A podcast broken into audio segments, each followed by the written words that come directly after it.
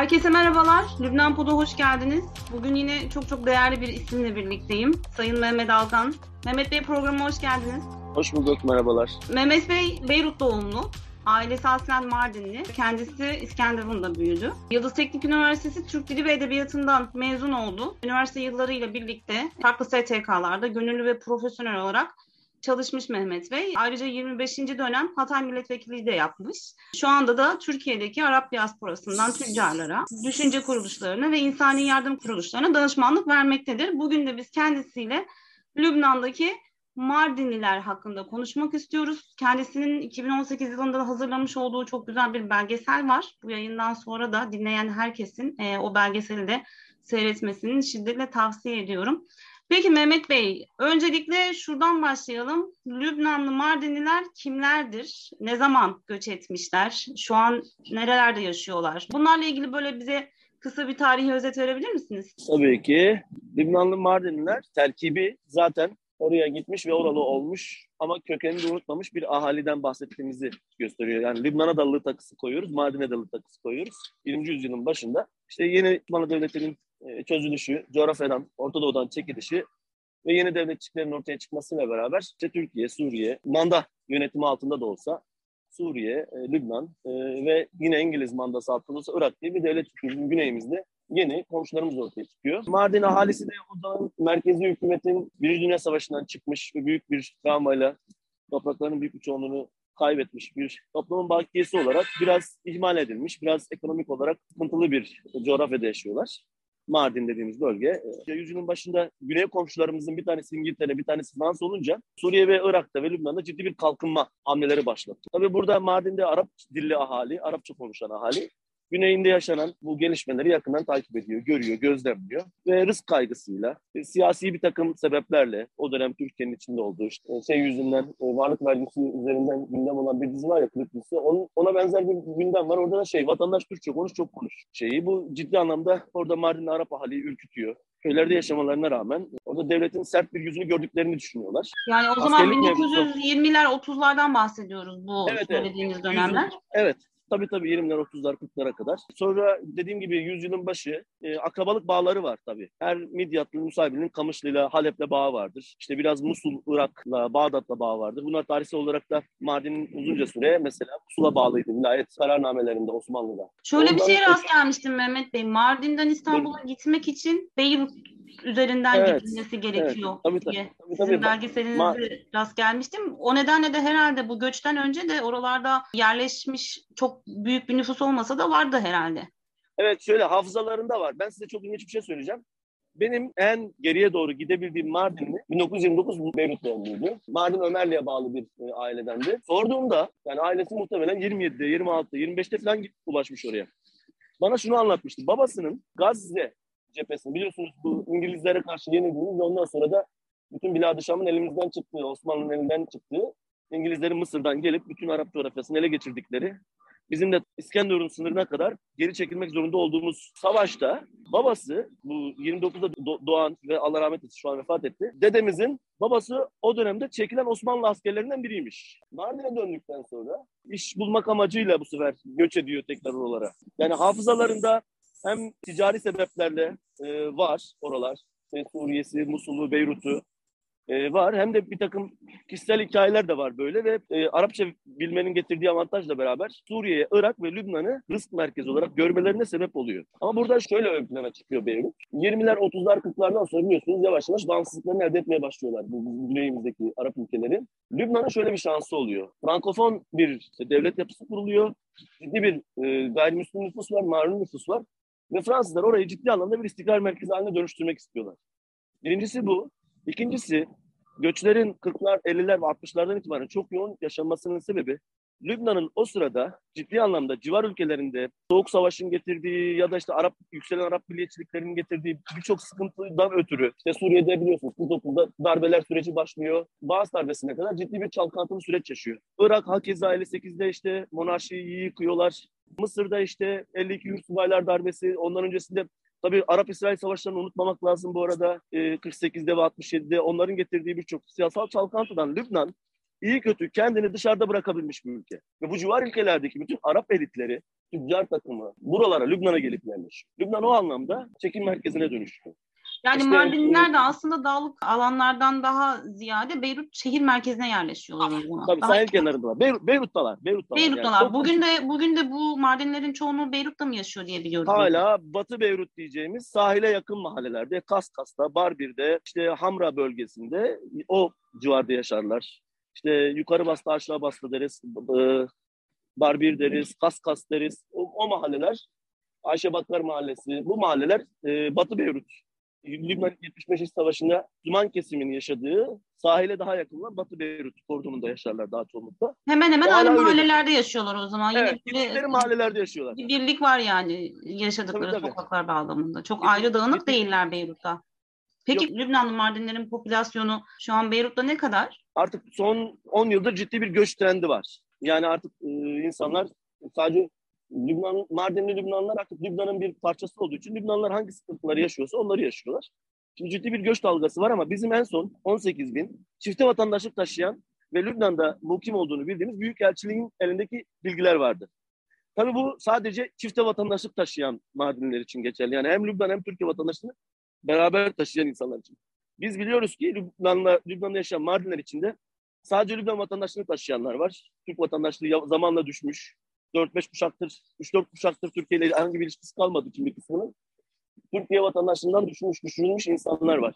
Bir kısmı Suriye üzerinden Lübnan'a geçtiği için Suriye vatandaşı. O dönemde işte Suriye'de ciddi bir Arap milliyetçiliği dönemi işte Türkiye'den kim gelse vatandaşlık veriyorlar. Yani Arap kökenli olduğunu iddia ettiği andan itibaren, Arap olduğunu söylediği andan itibaren vatandaşlık veriyorlar. Bir kısmı Suriye vatandaşı olarak, bir kısmı sadece Lübnan vatandaşı olarak, bir kısmı çifte vatandaşlık olarak ve ben ayrıyeten Haymatlos ailelere denk gelmiştim. Sadece Lübnan hükümetinin onlara kaydı ders evrakı dedikleri yani orada bulunduklarını ispat edebildikleri bir evrak dışında herhangi bir vatandaşı taşımayan insanlara da denk gelmiştim ben. Tüm bunları topladığımızda biz 30 binin üstünde olduğunu düşünüyoruz. Ama bu düşünce tabii son 5-6 yıl önceki düşünce. Şimdi ciddi Lübnan e, ciddi göç veriyor. Mardinliler de kendi nispetlerinde, kendi oranlarında bu göçe katılıyorlar. Türkiye'ye geri dönen bayağı Mardin'i görüyorum ben. 2-3 yıl önce Beyrut'u ziyaret ettiğimde orada olduğunu gördüğüm, bugün e, işte İstanbul'da, Ankara'da, İzmir'de karşılaştığım Mardinler oluyor. Bu peki özellikle 2019'daki protestolardan sonra mı e, artan bir göç? Yani tabii tabii. E, bu son işte Beyrut patlaması, işte siyasal istikrarsızlığın çok yoğunluğu, işte ekonomik inhiyar yani ekonomik çö- çözülüş. Tüm bunlar Mardinleri tekrar bu sefer rızk bulabilecekleri yerlere dönmelerine. Bunlar da birinci tercihleri Türkiye oluyor. Gidebilenler Avrupa'ya gitmeye çalışıyor. Kimlik meselesi bir de siyasi statüye de ayrıca e, yol açan başka bir problemi oluşturuyor. Bugün Mardinlerin benim bildiğim kadarıyla herhangi bir siyasi partileri yok. Yani bir e, siyasi merkezleri de yok.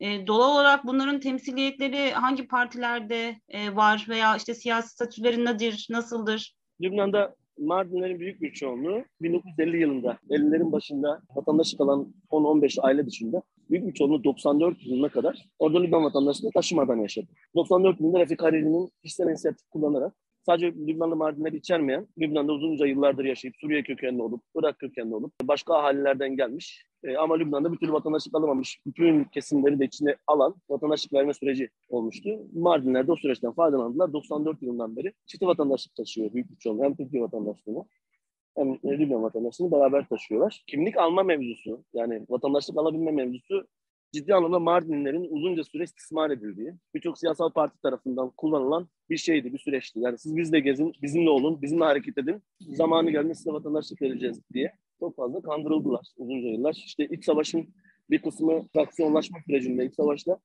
eline silah alma, silah taşıma, çatışmalara katılma sürecinde bir kısmı bu umutla bazı bir takım çatışmalara katıldıklarını, bazı gruplara, silahlı gruplara katıldıklarını biliyoruz. Tabii o iç savaş döneminde ülke ikiye bölünüyor. İlk başta 75-76'da biraz daha böyle sağ sol gerilimi olarak ortaya çıkıyor. Savaş uzadıkça bu daha böyle din, mezhep çatışmalarına dönüşüyor. Mardinler'de o sırada ilk başta işte Yasir Arafat, Kemal Can Bolat ve George Harvey'nin içinde olduğu Komünist Parti'nin, Sosyalist İlerlemeci Parti'nin ve Filistinlerin El Fethi'nin yanında hareket ediyorlar. Sonra işte Murabitun diye Sünnilerin daha böyle güçlü olduğu bir grup ortaya çıkıyor. Ona katılıyorlar. Sonra Murabit'in dağılıyor. Tekrar Bu sefer Veli Can Balat'ın yanına dönüyorlar. Çünkü Kemal Can Balat öldürmüş.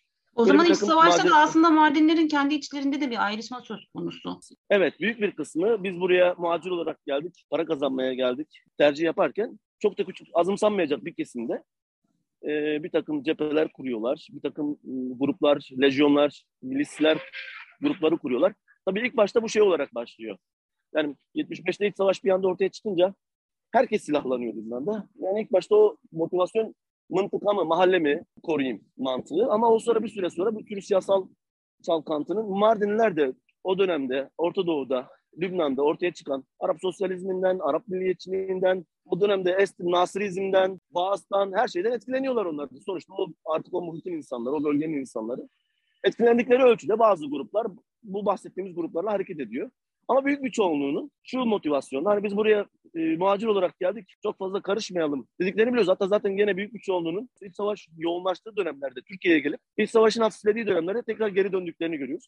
Bir kısmı da o dönemde Lübnanların büyük bir çoğunluğu gibi Almanya'ya, İsveç'e, Avrupa'ya falan göç etmeye çalışıyor. Göç edenler de var o aileler biliyoruz yani. E, bugün Mardinlerin temsil edildiği herhangi bir siyasi meclis var mı peki? Şöyle bir parti yok. Çünkü Lübnan'ın biliyorsunuz çok inanılmaz mezhepçi bir sistemi var. Hı hı. Hem mezhepçi sistem hem vasıta sistemi dediğimiz vasıta kültürü. Yani bir aracının olmadığı ortamda devlet hiçbir sorunu çözemediğiniz bir hizmet ve vasıta sistemi çok kuvvetli. O yüzden Mardinliler de gittikleri andan itibaren orta alt kedi grubunu temsil ediyorlar aslında. Giden erkekler Lübnan'a varır varmaz ya limanda hammallık yapıyorlar ya sebze hallerinde çalışıyorlar ya kapıcılık yapıyorlar. Benim ailemde öyle bir ailedir mesela. Kadınlar da evlere temizliğe gidiyor. Orta alt gelir grup oldukları için siyasal bilinçlenme dediğimiz şey biraz da eğitimle ilgili olduğu için o süreçler Mardinler için biraz daha yavaş ilerliyor açıkçası. STK'ların keşfi, to- topluma kendini anlatma merakı, işte medya kullanma, sınıf aktivizm bunlar son 20-30 yılın hikayesi artık Mardinler için. Yani yeni yeni gençler çıkmaya başladı. Üniversite mezunu çok az. Çünkü ahalinin derdi oraya gidip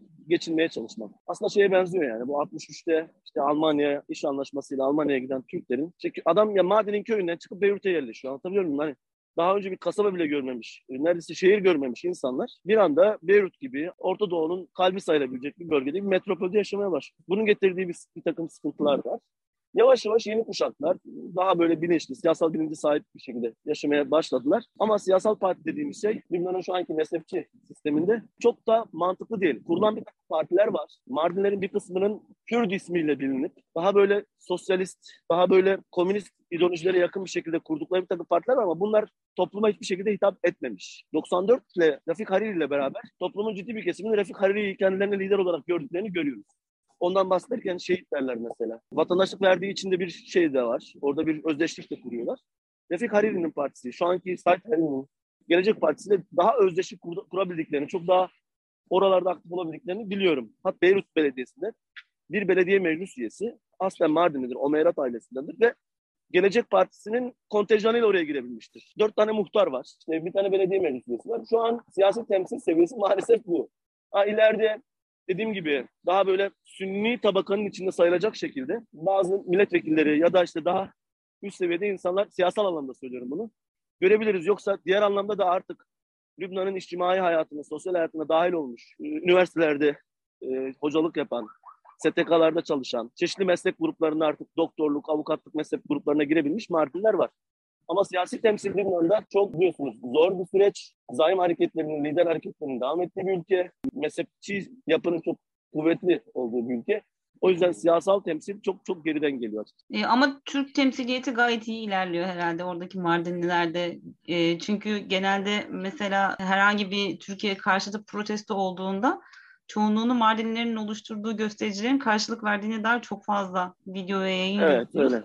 E, bu noktada aslında özellikle 2010'dan sonra ya da işte e, proaktif politikanın Lübnan'da birazcık daha belirgin olmaya başlamasından sonra muhtemelen Mardinlilerin de e, Türkiye'den bir beklentileri de var doğal olarak bir bağlılıklarının yanı sıra. Nelerdir peki bu beklentiler? Kesinlikle öyle ee, bir şey var. Türkiye'ye bakıyorlar. Özellikle AK Parti iktidarının Orta ürettiği dış, aktif dış politikayla beraber. Özellikle Mavi Marmara gemisi ve işte Van Mürüt çıkışları. Belgeselde izlerken göreceksiniz. Ciddi bir bir anda böyle hem biraz unuttukları, nadasa bıraktıkları Türkiye'li kimliklerini, Türk kimliklerini tekrar hatırlamalarına sebep oldu. Bu da tekrar aktif bir şekilde hem Tayyip Erdoğan'ın kişisel işte siyasal karizması hem işte Türkiye ile kurdukları yeniden ilişki onların daha aktif ellerinde Türk bayraklarıyla e, daha böyle sahada görünür olmalarına başladı. Tabii bu görünür olmanın, bu insanlara umut vermenin bir bedeli var. Yani bu insanların beklentileri ortaya çıkmaya başlıyor. Lübnan'da yaşayan Mardinlerin beklentileri hala orta alt gelir grubunu oluşturuyorlar. Fakir kesimini, Lübnan'ın fakir kesimini oluşturuyorlar. Lübnan'daki Filistinlilerle, sonra yeni yeni artık son 10 yıldır da gelen Suriyelilerle aynı mahalleleri paylaşıyorlar. Yaşadıkları sıkıntılar tabii Suriyelilerle Filistinlerle kıyaslanınca e, nispeten daha iyi durumdalar. Hani vatandaşlıkları var en azından falan ama maddi anlamda e, hala o seviyedeler. Bu seviyeden kurtulmak istiyorlar açıkçası. Dediğim gibi Lübnan'da da o cimai sistem çok sert olduğu için, o mezhepçi yapıdan ötürü, vasıta ve rüşvet sisteminden ötürü burada biraz Türkiye'den destek bekliyorlar açıkçası.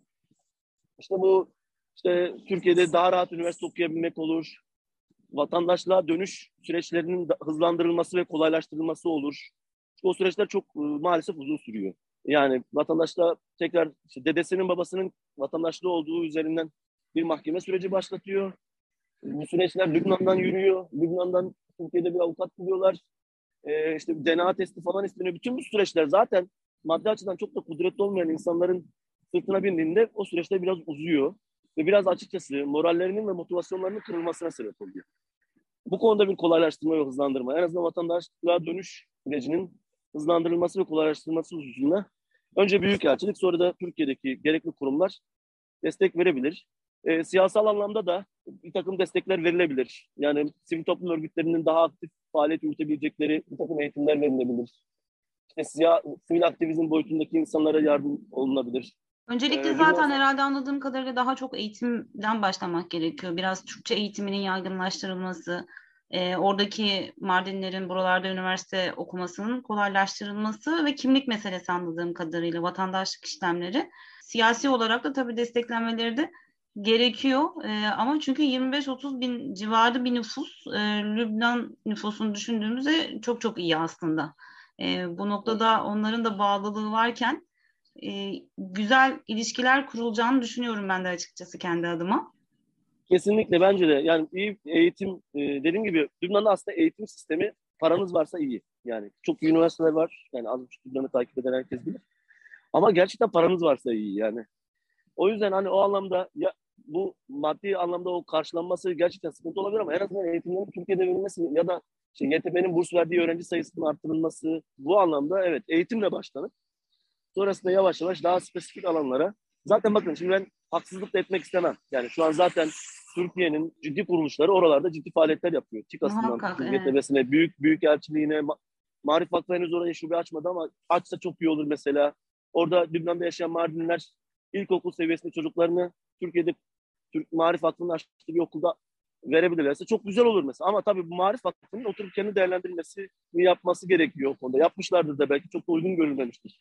Hani mevzular sadece biz buradan konuşunca olmuyor. Bir de sahada da uygunluğu, uygunsuzluğunun ölçülmesi lazım. Ama dediğim gibi şöyle Türkiye için aslında biraz zahmetli ama o zahmete katlanılır, katlanılırsa e, Türkiye için çok kıymetli bir diasporaya dönüşebilir Lübnan'daki madenler. Çünkü gerçekten ciddi anlamda Türkiye'ye bağlılıkları çok yüksek seviyede henüz hala bu oy verme, yurt dışına oy kullanma mevzusunu da ciddi anlamda bunu tetiklediğini söyleyebilirim. Ya sadece Lübnan'da kullanılan oy sayısı çok azdır. Yani Türkiye'deki seçimleri etkilemez. Ama oradaki küçük cemaat için, küçük cemiyet için bunlar çok kıymetli şeyler. Ülkeye olan aidiyeti, ülkedeki siyasal sürece katkı verdiğini düşünüyor. Bunu belirleyen bir taraf olduğunu düşünüyor. Mesela bu yurt dışı oy mevzusu çok kıymetliymiş. Ben yerinde gözlemedim. Bir seçim çalışmasına da katıldım orada. Bunu gözlemek insanlar çok heyecanlı, hevesleniyorlar sabah kalkıp aynı bizdeki gibi işte böyle artık yeni kuşakta o yok. Hani böyle sandığa gitmek için böyle eskiden bizim üst kuşağımız mesela o gün kalkar en güzel kıyafetlerini giyer. Onlar için yeni bir şey bu. Sandık, Türkiye'deki sandığın tadını alma mevzusu. Onlar için yeni bir mevzu ama bu mesela onların aidiyetini inanılmaz arttıran bir şey. Eminim gözlemleniyordur mesela bu. Sadece bu yurt dışında oy kullandırma mevzusunun sadece oy açısından bir kıymeti yok. Oradaki yurt dışına göç etmiş diasporaların ülkeye olan sadakatini ve bağlılığını arttıran bir süreç. Ben bunu yerinde gözlemlemiş biri Hı. olarak söylüyorum. Umarım gerçekten de bu şekilde bu, bu yollarla da güzel bir bağlılık, daha doğrusu bağlılığımız var güçlendirme yolunda çok daha verimli adımlar atılacağında umut ediyorum ben kendi adıma çünkü Lübnan'daki Türkleri de çok fazla önemsiyoruz açıkçası. Sizin de bahsettiğiniz gibi zaten Lübnan'ı seviyoruz. Seviyoruz, Lübnan'ı seviyoruz. Lübnan'daki Türkleri de seviyoruz. E, o nedenle de devletin de e, uzun zamandır aslında güzel politikaları var orada. Umarım bu bağımızı daha da iyi güçlendirebiliriz ilerleyen dönemlerde. Mehmet Bey çok güzel bilgiler verdiniz, çok değerli bilgiler verdiniz. Bu konuşmanın daha detaylısını görmek isteyenler için yayının başında da bahsettiğim gibi Beyrut Rüyası zannedersem videonuzun, belgeselinizin adı. Bu belgeseli izleyebilirsiniz ve e, Lübnan'daki Mardinler hakkında daha güzel bilgiler elde edebilirsiniz. Çok çok teşekkür ederim yayınıma katıldığınız için. Rica ederim. Ben çok teşekkür ederim. Fırsat verdiniz, anlattık. Çok sağ olun. Çok güzel oldu. Lübnan Pod'dan bu haftalık bu kadar. Yeniden görüşmek dileğiyle. Hoşça kalın.